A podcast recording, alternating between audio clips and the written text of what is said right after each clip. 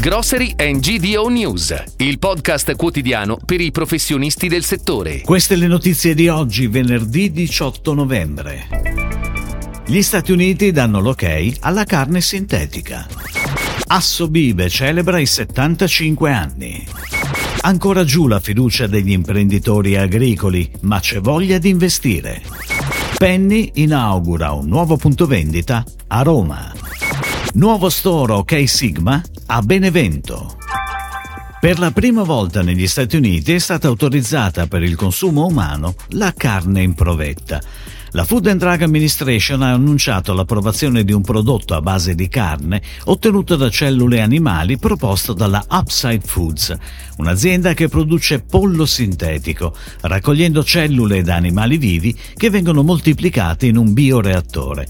Lo fanno sapere col diretti e Filiera Italia, precisando che il via libera negli Stati Uniti potrebbe aprire la strada ai cibi sintetici nell'Unione Europea, dove già ad inizio 2023 potrebbero essere introdotte le prime richieste di autorizzazione all'immissione in commercio.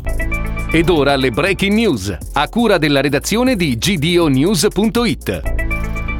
Una serata per celebrare i 75 anni di Assobibe, l'industria delle bevande analcoliche che costituiscono tutta la filiera. Il settore è composto da imprese di ogni dimensione, localizzate su tutto il territorio nazionale e si contano 100 stabilimenti nel paese.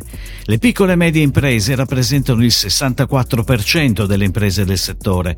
Il mercato delle bevande analcoliche in Italia vale 4,9 miliardi di euro, con un export di 421 milioni. Il settore conta 80.000 occupati, con un lavoratore nelle aziende di produzione che genera 14 posti di lavoro indiretti, 3 a monte e 11 a valle. Crisi economica e aumento dei costi continuano a pesare sulla fiducia degli imprenditori agricoli anche nel terzo trimestre del 2022, senza però scoraggiare gli investimenti per lo più nelle rinnovabili. L'indice ISMEA scende a meno 14,7 punti, in peggioramento rispetto ai tre mesi precedenti e sotto rispetto allo stesso periodo del 2021. Il calo della fiducia tuttavia non intacca la propensione ad investire sotto la spinta della crisi energetica energetica. Il 28,7% degli intervistati ha in programma un investimento entro il 2022 e nel corso del 2023 la quota era del 24,9% nel 2021 e tra questi il 42% prevede l'introduzione di impianti di energia rinnovabile. Inaugurato ieri l'ottavo punto vendita Penny a Roma, il dodicesimo nella regione, nel quartiere portuense. Con una superficie di vendita di circa 1000 metri quadrati e ampi parcheggi per la clientela, il nuovo spazio Penny è situato nell'area sud della città, a ridosso delle mura aureliane. Nel nuovo store l'esperienza d'acquisto dei clienti è resa più confortevole e semplice, anche grazie alla macelleria e gastronomia servite, con il bake-off che sforna pane caldo tutti i giorni. L'apertura del nuovo negozio Penny prevede 10 collaboratori tra nuovi assunti sul territorio e crescite interne.